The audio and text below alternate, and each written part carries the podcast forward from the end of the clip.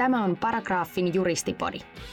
Juristipodissa katsellaan maailmaa oikeuden ammattilaisten silmin ja pohditaan, mikä yhteiskunnassa, asiantuntijatyössä ja elämässä on oikein tai väärin. Ohjelman isäntänä toimii Paragraafin toimitusjohtaja Jaar Juhan Heede. Tervetuloa jälleen Juristipodin pariin.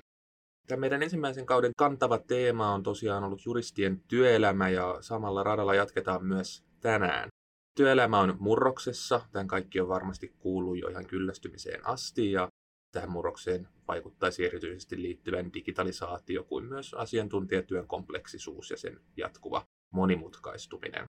Juristikunta joutuu myös pohtimaan sitä, millaisia valmiuksia heiltä tulevaisuudessa vaaditaan ja mihin he voivat myös mahdollisesti työllistyä perinteisten juristin perusyksiköiden lisäksi, mistä puhuttiin aiemmassa jaksossa Pia Lettovaramon kanssa.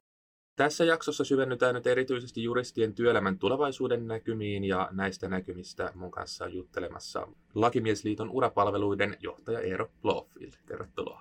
Kiitos paljon. Tai ennen kuin isketään aiheeseen kiinni, niin tuttuun tapaan pari varoituksen sanaa.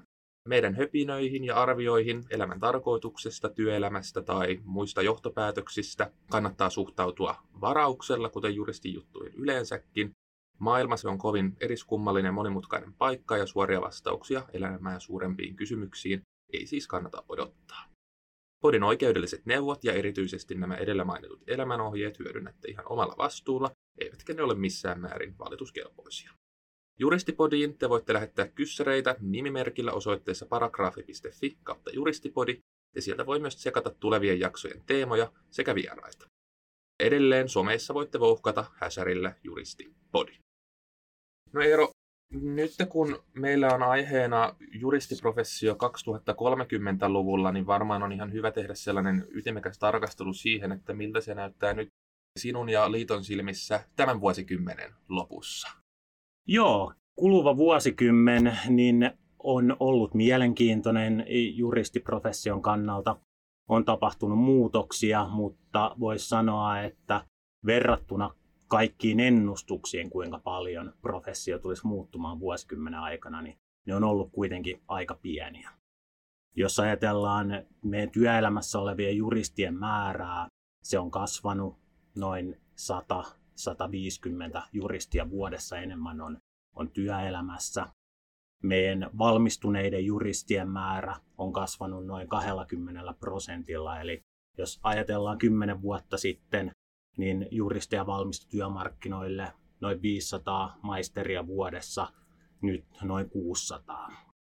Ja tota, niin sitten jos mietitään taas sitä, että mihin juristit on työllistyneet, niin tämä finanssikriisi vähän yli 10 vuotta sitten, se on näkynyt markkinoilla ja sitten finanssikriisin jälkeinen Suomen talouslama niin on näkynyt tuossa vuosikymmenen puolivälissä aika paljon.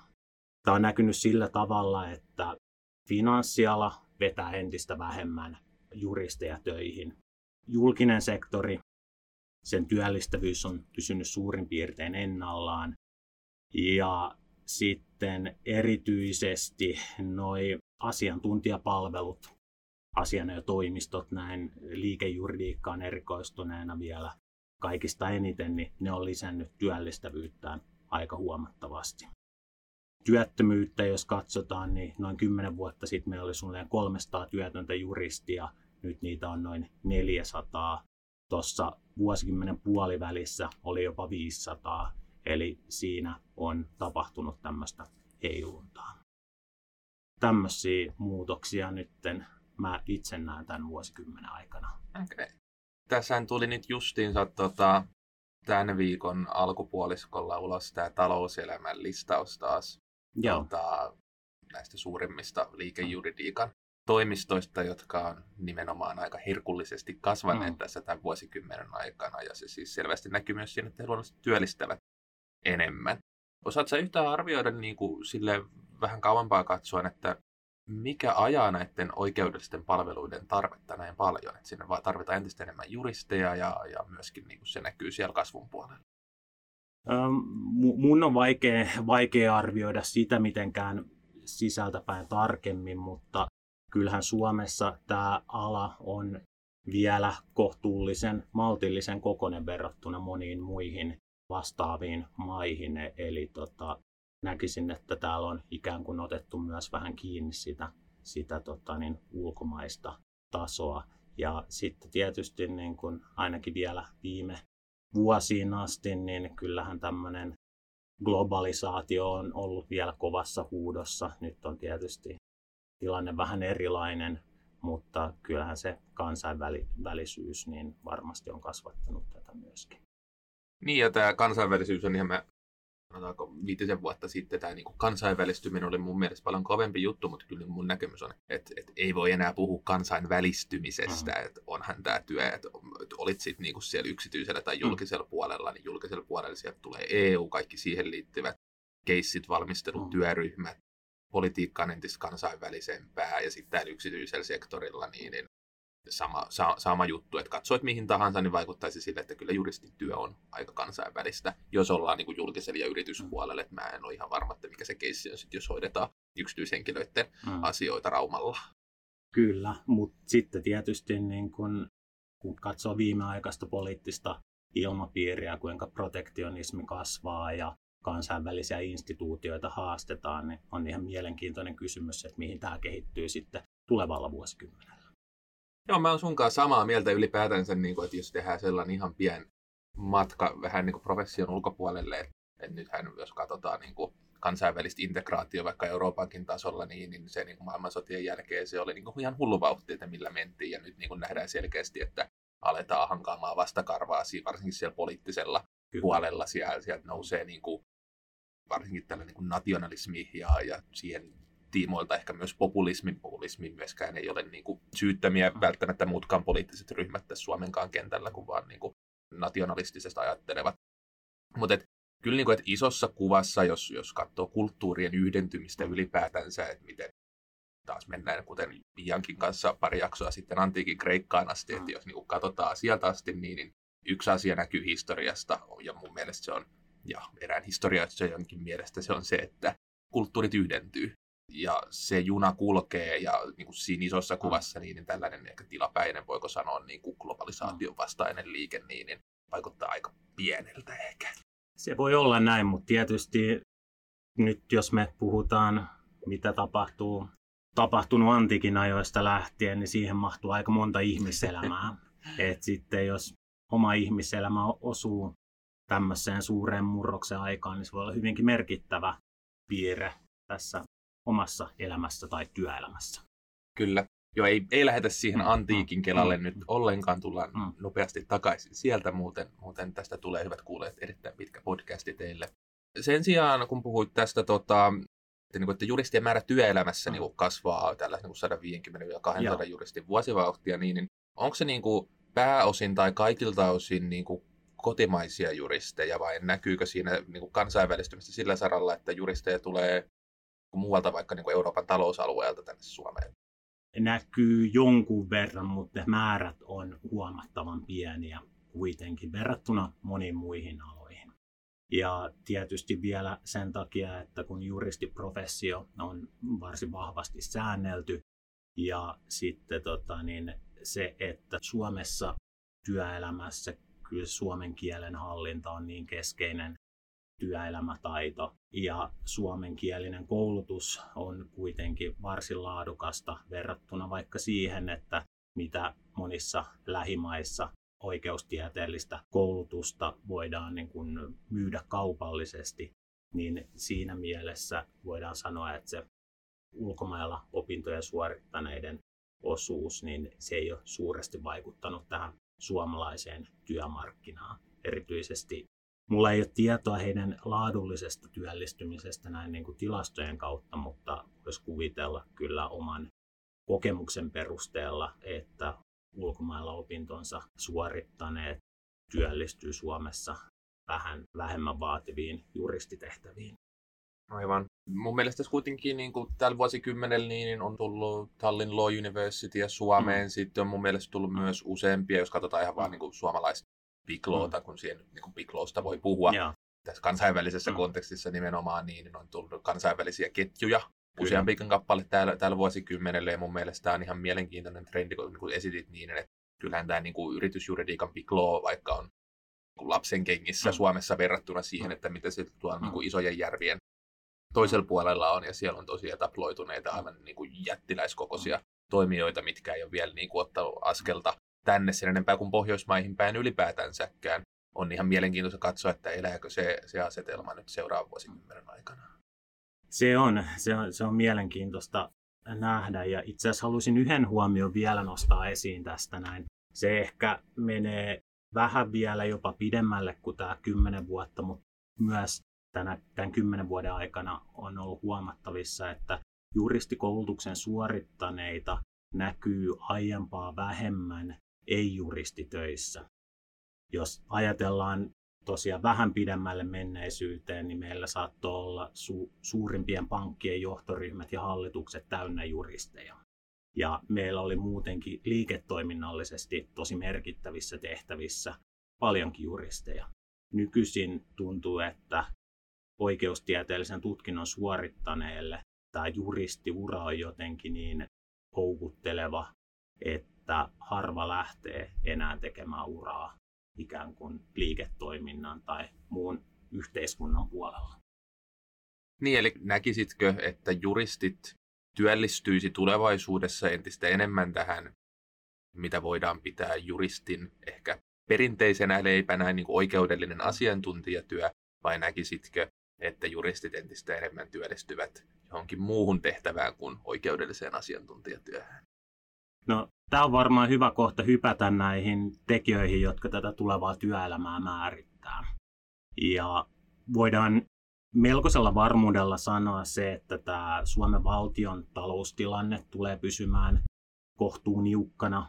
Eli tota, niin, valtion työllistävyys ei välttämättä kasva hirveän paljon. Valtiolla on työskennellyt kuitenkin menneisyydessä yli, yli tota, niin, tai julkisella sektorilla yli, yli puoletkin juristeista ja nykyisinkin noin 40 prosenttia. Siellä on vaikea nähdä sitten kasvua. Sitten toinen asia, mikä on sitten epävarmaa, mutta siihen on paineita, että juristien koulutusmääriä lisättäisiin. Tässä voidaan puhua oikeastaan yleisesti siitä, että korkeakoulutuksen määrää Suomessa kasvatettaisiin. Se on poliittinen tahto, että meidän koulutustasoa nostettaisiin. Me Lakimiesliitossa suhtaudutaan näihin oikeustieteellisen koulutusmäärien kasvattamiseen kriittisesti siinä mielessä, että jos ajatellaan niitä työmarkkinoita, mitä on tarjolla, niin siellä on paljon tarjolla epävarmuutta, ja jos on tätä epävarmuutta tarjolla, niin silloin erityisesti pitäisi varmistua siitä, että nämä henkilöt, jotka valmistuu, niin he saa sen parhaan mahdollisen koulutuksen yliopistoista, joka sitten vaatii panostuksia nimenomaan siihen opetuksen laatuun. No, jos meillä on koulutusmäärät epävarmoja, niin tässä voi helpostikin nähdä kaksi skenaariota. Jos koulutusmäärät pysyy ennallaan tai ei muutu hirveän paljon, niin voi hyvinkin olla se tilanne, että juristit edelleen työllistyy nimenomaan näihin perinteisiin juristiprofessioihin. Erityisesti vielä, jos tämä liikejuridiikan kasvu jatkuu entisellä. Sekin on tämmöinen näin, mitä mä en lähde isolla varmuudella ennustamaan.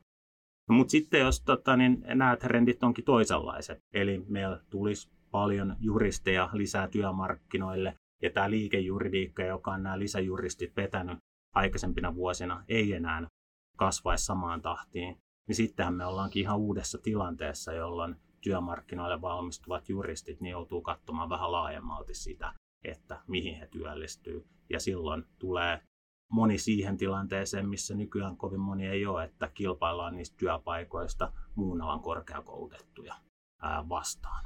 Aivan. Joo, tämä on mun mielestä tosi mielenkiintoinen keskustelu, nimittäin miten mä oon sitten niin ehkä havainnoinut on se, että mä meiltä niin kuin katson, että ketä meille mm. tulee asiakkaiksi ja mihin me tehdään rekrytointeja, mm. ketkä meillä mm. ilmoittaa työpaikoista, niin, niin vaikuttaisi niin mun näkö, näkökulmasta sille, että juristit entistä enemmän vaikuttaisi kuitenkin työllistyvän myös niin kuin sellaisia meidän profession näihin niin kuin perinteisiin paikkoihin, ja nyt niin kuin viittaan tälle ehkä liikkeenjohdon konsultointiin, mm. liikkeen johtoon ylipäätänsä. Siitä ihan hauska esimerkki on myöskin se, että mulla on pari kavereita, jotka on siis kryptovaluuttatradereita. Ja, Kyllä. ja ne on juristeja ja, ja myös yrittäjiä.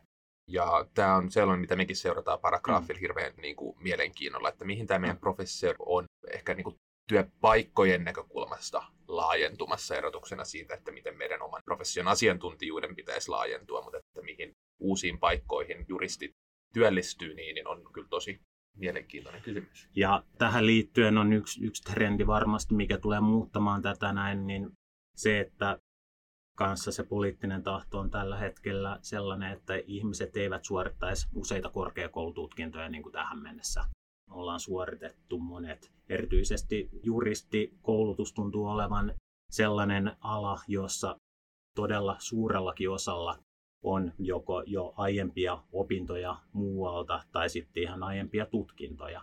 Ja tällainen näin varmasti lisää semmoista monialasta sijoittumista, että jos on tosiaan tehty vaikka se KTM-tutkinto aikaisemmin, niin siinä on sitten semmoinen osaamispohja, josta on paljon helpompi lähteä esimerkiksi just liike-elämän ymmärtämystä vaativiin tehtäviin. Niin, tämä mun mielestä linkittyy nyt hyvin vaikka tähän World Economic Forumin julkaisemaan top 10 skilleihin, mitä Joo. tulevaisuudessa työelämässä vaaditaan. Ja siellä niin kolmen kärjessä oli kompleksinen ongelmanratkaisu, eh, kriittinen ajattelu ja luovuus. Ja erityisesti, että jos lähdetään tällä niin kuin kompleksisella ongelmanratkaisulla ja luovuuslinjalla, niin lähtökohtaisesti siellä täytyy olla aika paljon asiaa siellä päässä, että sä osaat yhdistellä asioita uusiksi kokonaisuuksiksi. Ja, ja mun mielestä niin kuin juristin työelämä vaatii tätä entistä enemmän tulevaisuudessa, ja tähän oli myös viitannut tota, Paul Rawlinson Baker McKenziltä eräässä World Economic Forumin artikkelissa, että entistä enemmän niin kuin juristit on sen kysymyksen ääressä, että asiakkaat kysyvät heiltä sen sijaan, että he kysyisivät, että pitäisikö minun tehdä tämä, niin he kysyvät, tekisitkö sinä tämän? Ja siinähän se kysymys muuttuu niin, että he eivät enää kysykään sitä niin kuin oikeudellista neuvoa, vaan he kysyvät niin kuin laajempaa nyt vaikka liiketoiminnan, mutta myös miksei missä tahansa muussa niin kuin juristin työn kontekstissa, että tekisitkö sinä tämän, ja sehän vaatii sen harkintaa, että miten tämä niin kuin vaikuttaa siihen liiketoimintaan myös muulla tavalla kuin juridisesti, ja siinä, että jos et sä oot kouluttautunut laajemmin tai ylipäätänsä kehittänyt sellaisia niin kuin osaamisen aloja, että sä pystyt vastaamaan tähän kysymykseen, niin, niin sitten asiakas jää vähän siinä niin kuin silleen tyhjän päälle, voiko sanoa. Joo, siis tää, tässä vaiheessa on hyvä muistaa vielä tämä niin juristikunnan moninaisuus. Että, että musta tuntuu, että hirveän usein tämä keskustelu menee nimenomaan tänne niin kuin asiantuntijapalvelun suuntaan. Meillä on juristeja, meillä on hallinnossa, meillä on lainvalmistelussa, meillä on tekemässä tuomioistuimissa ratkaisuja ja varmasti näillä kaikilla on täysin niin kuin omat keskeiset kompetenssit, mitä pitää hallita. Mutta kuitenkin tämä, mitä, mitä nostit esiin, niin on varmasti asia, mikä monilla juristeilla on, voisi sanoa, tämä hyvä kehityskohde, koska tota, niin meillä hirveän helposti muodostuu tämmöinen oma pieni juristikupla siinä meidän tekemisessä ja se juristin kielen tulkkaaminen jo jonkun muun alan osaajalle saati sitten yhdessä tekeminen ja niiden muiden päätöksenteon lähtökohtien ymmärtäminen siten, että se ei lähdekään tosiaan juridiikasta, vaan ihan muista tarpeista, niin varmasti on semmoisia taitoja, mitkä vaatii paljon kehittämistä. Joo, ja tämä on myös siitäkin niin kuin mielenkiintoinen keskustelu. Mä eräissä kissaristiäisissä tuossa jokunen viikko sitten juttelin Lääkäriliiton Head of Educationin kanssa ja Mm. puhuttiin nimenomaan, että miltä nämä erilaiset yhteiskunnalliset muutokset eh, ja esimerkiksi heltekki vaikuttaa, kun me puhutaan nyt legal techistä, niin heilläkin on Mm. heltekki ja se on huomattavasti pidemmällä kuin tech, Mm. believe me. Että miten se niin kuin vaikuttaa heidän töihinsä Mm. niin kuin lääkäriprofessiona. Ja niin kuin, että hän sanoi sitä samaa, että, että lääkäri vaikuttaisi entistä enemmän olevan niin kuin kokonaisvaltainen elämän coach, ja kun se asiakas tulee potilas siihen huoneeseen, niin, niin se jo suunnilleen tietää, että mikä hänellä on, kun hän on saanut sen kaiken tiedon sieltä samasta duodesimista, mistä ne lääkäritkin niitä katsoo.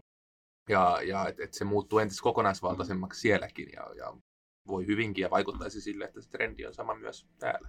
Se on, ja te, haastehan tässä on se, että meillä on helppo keksiä asioita, joita tarvitaan tulevaisuudessa, mutta tulevaisuudessa se päivä ei ole 24 tuntia pidempi ja tuntuu, että ihmiset arvostaa yhä enemmän myös semmoista vapaa-aikaa, tasapainoa työn ja muun elämän välillä, että mistä sitten me voitaisiin luopua, mitä me voitaisiin tehdä vähemmän, koska mun mielestä on vähän liian yksinkertaistavaa vaan sanoa, että no tehdään paremmin. Eli jos me halutaan näitä kaikki uusia asioita oppia, niin ehkä pitäisi myös luopua jostain. Niin, se on muuten äärettömän hyvä pointti. Et aikaa meillä on kuitenkin hyvin rajallisesti ja jos tulee asioita lisää, niin jostain pitää luopua. Ja mitä se on, mistä me sitten niinku asiantuntijana luovutaan, onkin ihan mielenkiintoinen kysymys. Me sivuttiin tässä jo jonkun verran tällaisia yhteiskunnallisia globaaleja trendejä, mitkä vaikuttaa tähän meidän asiantuntijatyöhön. Siellä oli tämä globalisaatio ensimmäinen, missä me nyt tarkasteltiin sitä, että niin kuin ajaisiko se nyt juristien liikkuvuutta sitten mm. kansainvälisesti entistä enemmän, tarkoittaako että Suomeen tulee enemmän kansainvälisiä juristeja, tarkoittaako se, että isot asianajotoimistoketjut rantautuu mm. tänne, mitä kaikkea siellä on, mutta varmaan on se, että tämä työ on jo kansainvälistä, nyt mm. kansainvälistä, mutta sitten meillä on tämä kuuluisa kaikkien lemppari, tämä digitalisaatio myöskin sellaisen, mm. niin kuin, joka jonkunnäköisiä muutoksia aiheuttaa meidän professio ja, ja tästä nyt toi Paul Rollinson sieltä Baker McKenziltä antoi hyvän esimerkin siitä, että jos niin kuin katsoo esimerkiksi asiakirjojen arviointia, niin kuin juridisten dokumenttien käsittelyä 30 vuotta sitten, mm. niin, niin asiakas saattoi maksaa miljoonia siitä, että juristit kävi manuaalisesti läpi tuhansia asiakirjoja. Siinä missä nyt kiitos teknologian, niin se työ tehdään niin kuin hyvin pitkälti monessa paikkaa jollakin tavalla tietoteknisin avustein, oli ne sitten jotakin ihan niin kuin johtamisjärjestelmiä tai Sarepoint-tyyppisiä mm. järjestelmiä, mutta että sitten on myös ihan niin kuin prosessin automaatioita, jotkut tekoälyt käy läpi DDtä ja tämän tyyppistä asiaa. Että voiko sitten olla niin, että onko se tämä tällainen, jos nyt ylipäätään se juristin työssä voi puhua suorittavasta työstä, niin kuitenkin tällainen selkeästi niin ehkä vähän pienempää asiantuntijoita vaativa työ. Onko tämä sitten se, että mikä sieltä niin kuin sulaa pois ja tilalle tulee nyt sitten tämä tällainen kokonaisvaltaisempi ongelmanratkaisu? Varmaan voi olla, että jossain vaiheessa sulaa, mutta missä vaiheessa, niin se on mun mielestä ihan hyvä kysymys. Me eletään nyt äh, lokakuuta 2019 ja mun mielestä on ihan hauska harjoitus käydä katsomassa netissä erilaisia ennustuksia, mitä tapahtuu vuoteen 2020 mennessä. Meillä on nyt kaksi kuukautta siihen aikaa ja jos ajattelee näitä ennustuksia, niin kyllä suurimmalta osin ne on ollut aika kovasti tavoitteellisia ja aika vähän sitten kuitenkaan toteutunut tähän mennessä. Mutta sitten vielä tähän tota, ikään kuin suorittavaan työhön, niin siinä on myös muita trendejä, jotka sitä vähentää. Meillä on tämä yhteiskunnallinen taloustilanne, joka johtaa siihen, että monia esimerkiksi voisi sanoa, vaikka auskultointiin liittyviä tai sitten erilaisia muita juristin tehtäviä, mitkä aikaisemmin on ollut tämmöisiä tehtäviä, joissa opetellaan ja ikään kuin astutaan siihen juristiprofessioon, niin niitä on paine vähentää. Meillä keskitetään asioiden hoitoa, koittaa tehostaa ja silloin varmaankin helposti se tehostamisen paikka, jos se jostain löytyy, niin se löytyy nimenomaan tällaisista töistä, että tämä on ihan aito huoli myös muutenkin kuin digitalisaation kannalta, että miten jatkossa löydetään ne entry-level työpaikat. Tämä on myös todella hyvä pohdinta, että jos nyt taas pyöritään vaikka nyt tässä ihan vaan niin kuin oikeudellisia asiantuntijapalveluita tarjoavien mm. niin kuin toimijoiden organisaatiossa, niin kyllähän siellä niin kuin pyramidin pohjalla on niin sanotusti iso ja paksu kerros mm. näitä niin kuin associate-tason mm. tehtäviä tai paralegal-hommia, mm. missä niin kuin, että tehdään sitä suorittavampaa työtä, mm. niin, niin mistä, jos katsotaan, että tämä tällainen vähän kompleksisempi ongelmanratkaisu, ehkä asiakastyö, ihmisten johtaminen, niin nämä on ollut sellaisia attribuutteja, mm. että mitä odotetaan siellä vähän niin kuin seniorimmalla mm. tasolla sitten, niin mitä sinne pohjalle sitten niin kuin ikään kuin jää ää, mm. ja, ja mistä ne työpaikat sitten tulee. Ja, ja siinä, siinä kontekstissa mun mielestä ihan hyväkin tarkastella vaikka koulutusmääriä ää, kriittisesti. Koulutusmääriä ja myös koulutuksen sisältöjä, et, että kyllähän tällä hetkellä voisi ajatella, että valmistuneet juristit on todella ison osan taidoistaan oppinut siellä opintojen aikaisessa työelämässä. niitä työpaikkoja on ollut tarjolla aika runsaasti ja se on tarkoittanut toisaalta yliopistojen kannalta sitä, että on voitu ehkä tietyt asiat jättää ikään kuin työelämän opetettavaksi. Mutta jos tilanne tosiaan olisi se tulevaisuudessa, että näitä paikkoja ei samalla tavalla löytyisi, niin kyllä se lisäisi sitä painetta sinne yliopiston puolelle opettaa yhä enemmän ja monipuolisemmin sellaisia soft skills-taitoja sen perussubstanssin ulkopuolelta. Joo, mä itse asiassa kävin, olisiko ollut toissapäivänä erään, erään suomalaisen asianajotoimiston partnerin kanssa linkkarissa. Tästä näin ihan lyhyesti keskustelua, mm. että työnantajilta että se ikään kuin sataa työnantajien laariin se näiden tällaisten työelämävalmiuksien kouluttaminen mm. tänä päivänä ja että, että niin kuin ne vaatimukset, mitä työelämällä nyt on, niin ei ehkä niin kuin vastaa sitä, että mihin mm. kouluttaudutaan. Mä en ole kuitenkaan niin kuin ihan varma siitä, että onko se nyt sitten oikein, että nämä sataa työnantajan laariin vai pitäisikö niin kuin yliopistojen huolehtia näistä valmiuksien kehittämisestä ja sitten tietysti hyvä kysymys, että ne valmiudet ylipäätänsä tietenkin on vaikka nyt siitä ihan näkökulmasta viitata tähän samaan talouselämän artikkeliin, että jos tehdään näinkin mujuvia tuloksia kun tehdään, niin kyllä siellä on varaa, varaa varmaan vähän kouluttaakin niitä asiantuntijoita. Se, että onko siitä huolimatta niin kuin heidän tehtävänsä, niin I don't know. Se on, se on mun mielestä hyvä kysymys, koska samaan aikaan sitten niin kuin vaikuttaisi sille, että yliopiston, ainakin Helsingin yliopiston tulokulma tähän olisi se, että oikeustieteellinen yliopistokoulutus tarjoaa niin kuin eräänlaisen peruskunnon ja yleiskuvan, ja jos ymmärsin oikein Pian esityksestä niin, niin tämä on myös, miten niin kuin alumnit heille painottaa, että antakaa yleiskuva, antakaa yleiskuva. Samaan aikaan kuitenkin niin kukaan ei ilmeisesti palautteen tasolla niin kuin ainakaan pyydä lisää substanssiosaamista, vaan nimenomaan näitä skillsejä, skillsejä, skillsejä. Ja tämä on niin kuin selvästikin siellä niin kuin yliopiston tasolla jo laitettu niin kuin ainakin mental note-tasolla ylös, että tällainen muutos on ollut jo hyvän aikaa käynnissä ja että miten tähän pitäisi reagoida, mutta mä näkisin sama aikaan sen, että kun viittasit aiemmin tähän, että vuorokaudessa on vain 24 tuntia, mm. niin opintokokonaisuuksissakin on vain 300 opintopistettä. Kyllä. Et se on sitten jostakin pois ja huomioiden se, että kuinka paljon substanssia meillä opetetaan, niin se todennäköisesti on sieltä substanssista sitten pois. Ja että mikä sieltä voisit lähteä, niin I don't know. Mm.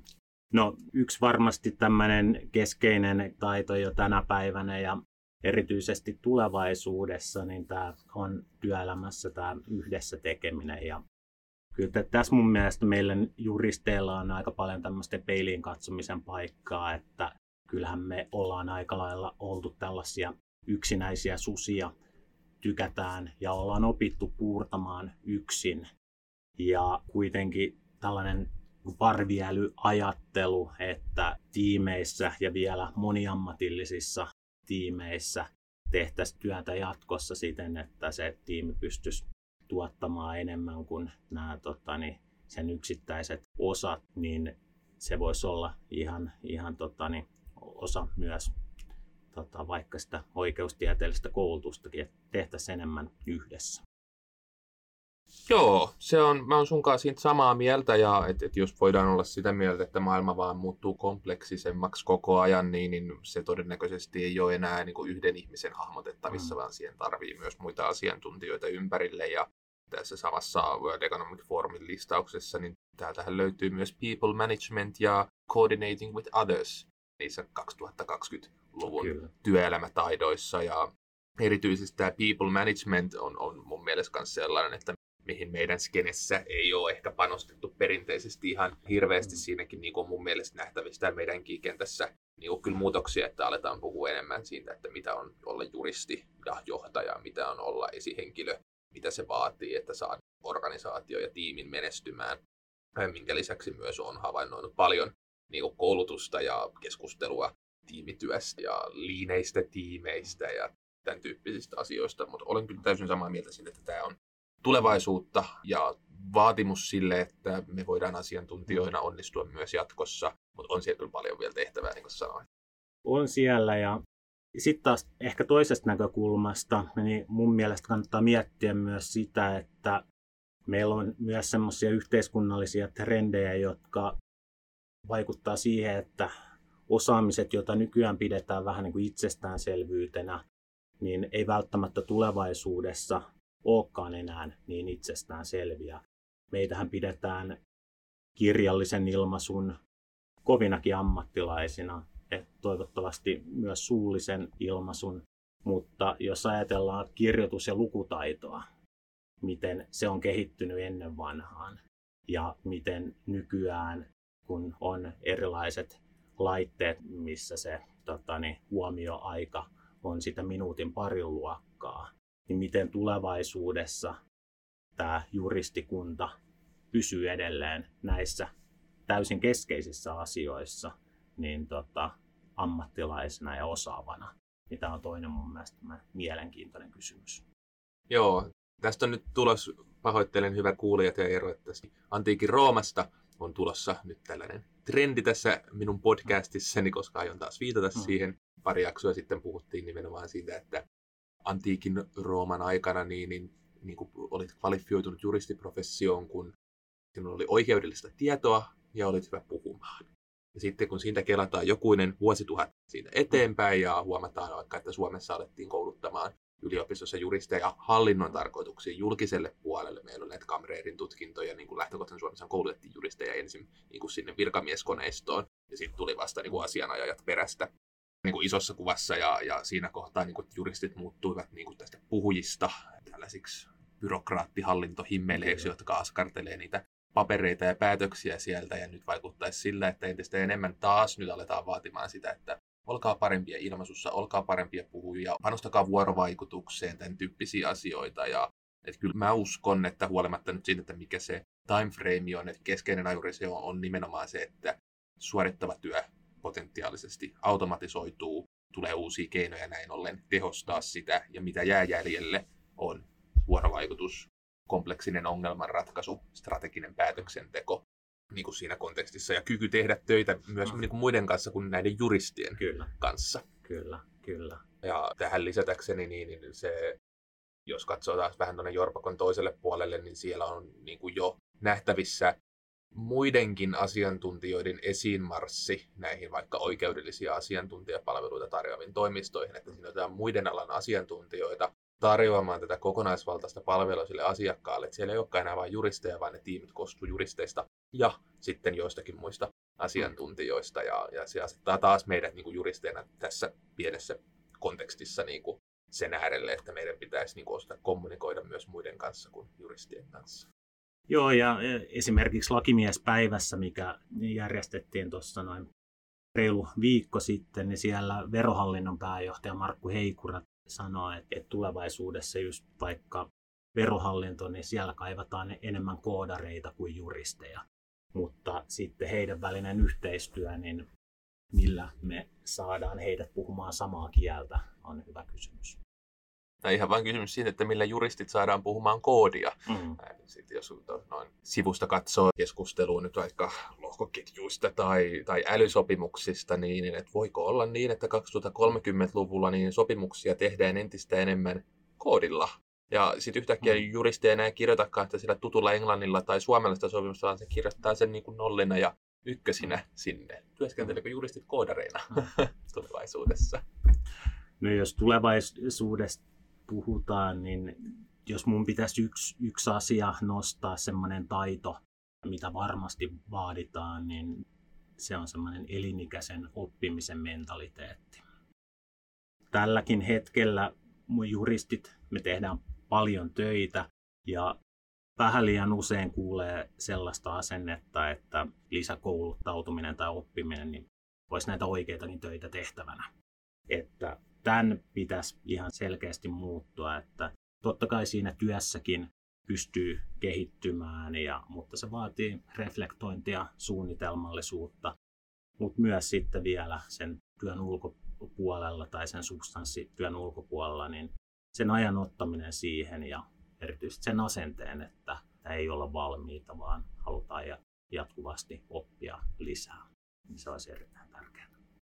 Joo, tämä on sellainen asia myös, mikä oli tässä VEFin viimeisimmässä listauksessa noussut uutena sinne listaan. Cognitive flexibility. Mm. Se, että, että sulla on kyky muuttua, muuttaa sun ajattelua ja, ja päivittää sun niin kuin, kognitiivisia kykyjä, osaamista ja tämä on myös mun mielestä sellainen, että mihin pitäisi myös panostaa. Mutta samaan aikaan tämä on vaikka siinä meidän työelämäbarometrissa, joka tulee myös nyt ulos ää, tässä ihan lä- lähiviikkoina, niin on tänä vuonna ja oli myös sitä edellisenä vuonna niin, niin kuin, että keskeisiä asioita, mitkä nuoret asiantuntijat kokee, että niin ajaa heitä eteenpäin uralla, niin on oman osaamisen kehittäminen.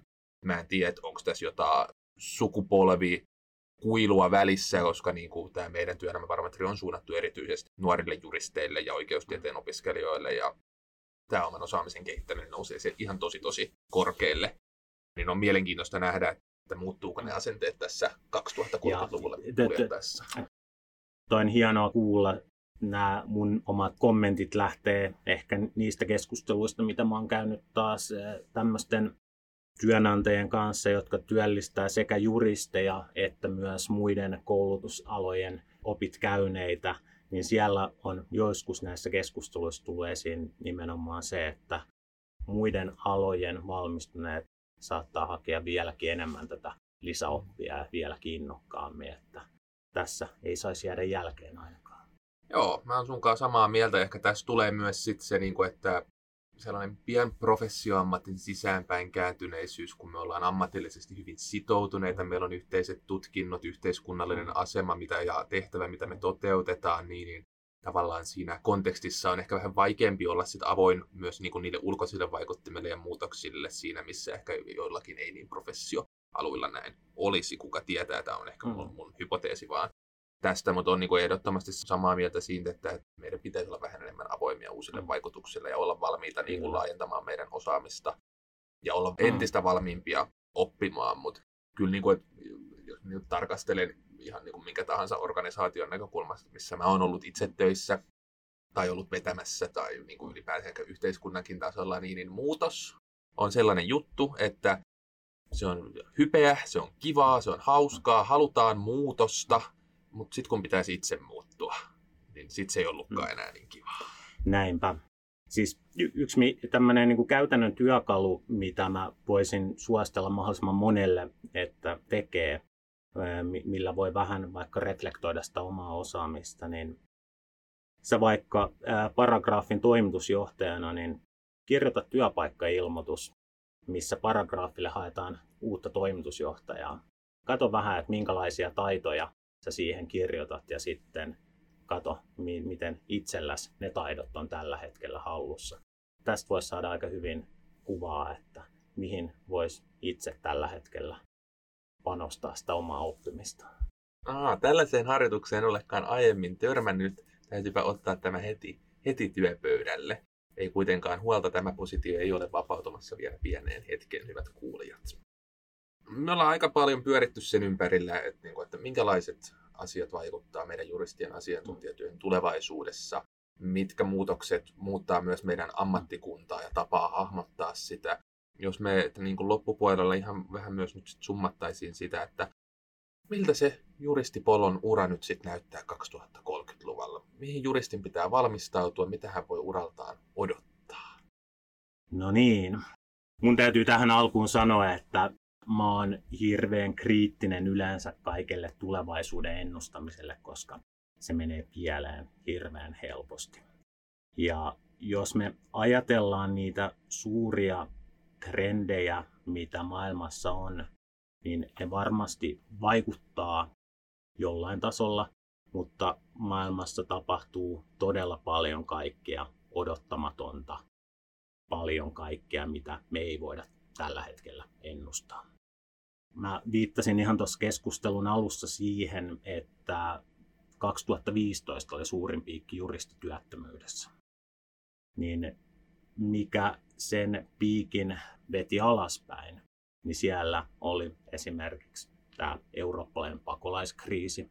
Yhtäkkiä tulikin erilaisiin maahanmuuttoon, pakolaisuuteen liittyviin toimiin todella paljon juristipaikkoja tämmöinen EU-tason regulaatio, GDPR, vaikutti hyvin, hyvin paljon työpaikkojen lisääntymiseen tämän tietosuojan alalla. Ja meillä on tämmöisiä asioita, jotka joku voi sanoa ennustaneensa, mutta en usko, että hirveän moni uskaltaisi rahoja laittaa näiden omien ennustuksen taaksi. Globalisaation vastaisuus tällä hetkellä, miten me Euroopassa maailmalla hyökätään koko meidän oikeusvaltioinstituutiota vastaan. Miten työelämän arvot kehittyy 2030-luvulle. Ne ollaan ainakin huomattu, että tässä näin kymmenluvulla, niin ne on pehmentynyt aika paljon. Yhtäkkiä puhutaan paljon enemmän hyvinvoinnista, jaksamisesta, work-life balanceista. Kaikki tämmöiset kokonaisuutena vaikuttaa niin todella paljon siihen vuoteen 2030, että mä nimenomaan pitäisin tämän, sanoitko, kognitiivinen fleksibiliteetti. Kyllä. Niin tätä todella tärkeänä, koska kymmenen vuoden päähän mä en itse uskaltaisi laittaa kaikkia munia ikään kuin yhteen koriin, vaan tota, niin kehittäisin niitä taitoja, mitä tällä hetkellä tarvitsen ja pitäisin ikään kuin silmät ja pään avoimena tulevaisuudelle. Hyvin sanottu. Ehkä päätämme tämän mielenkiintoisen keskustelun näihin kuviin, näihin tunnelmiin. Hyvät kuulijat, jos jotakin otatte nyt tästä podcastista mukaan, niin se lienee se, että tulkaa pois poteroista, katsokaa ympärillenne ja valmistautukaa muutoksiin. Pysykää kognitiivisesti fleksiibeleinä. Mikä sana hirviö. Hei kiitos Eero tosi paljon vierailusta. Kiitos, oli oikein mukava keskustelu.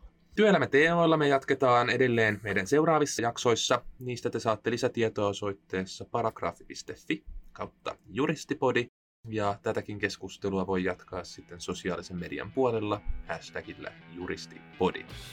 Oikein paljon iloa ja tsemppiä viikkoon.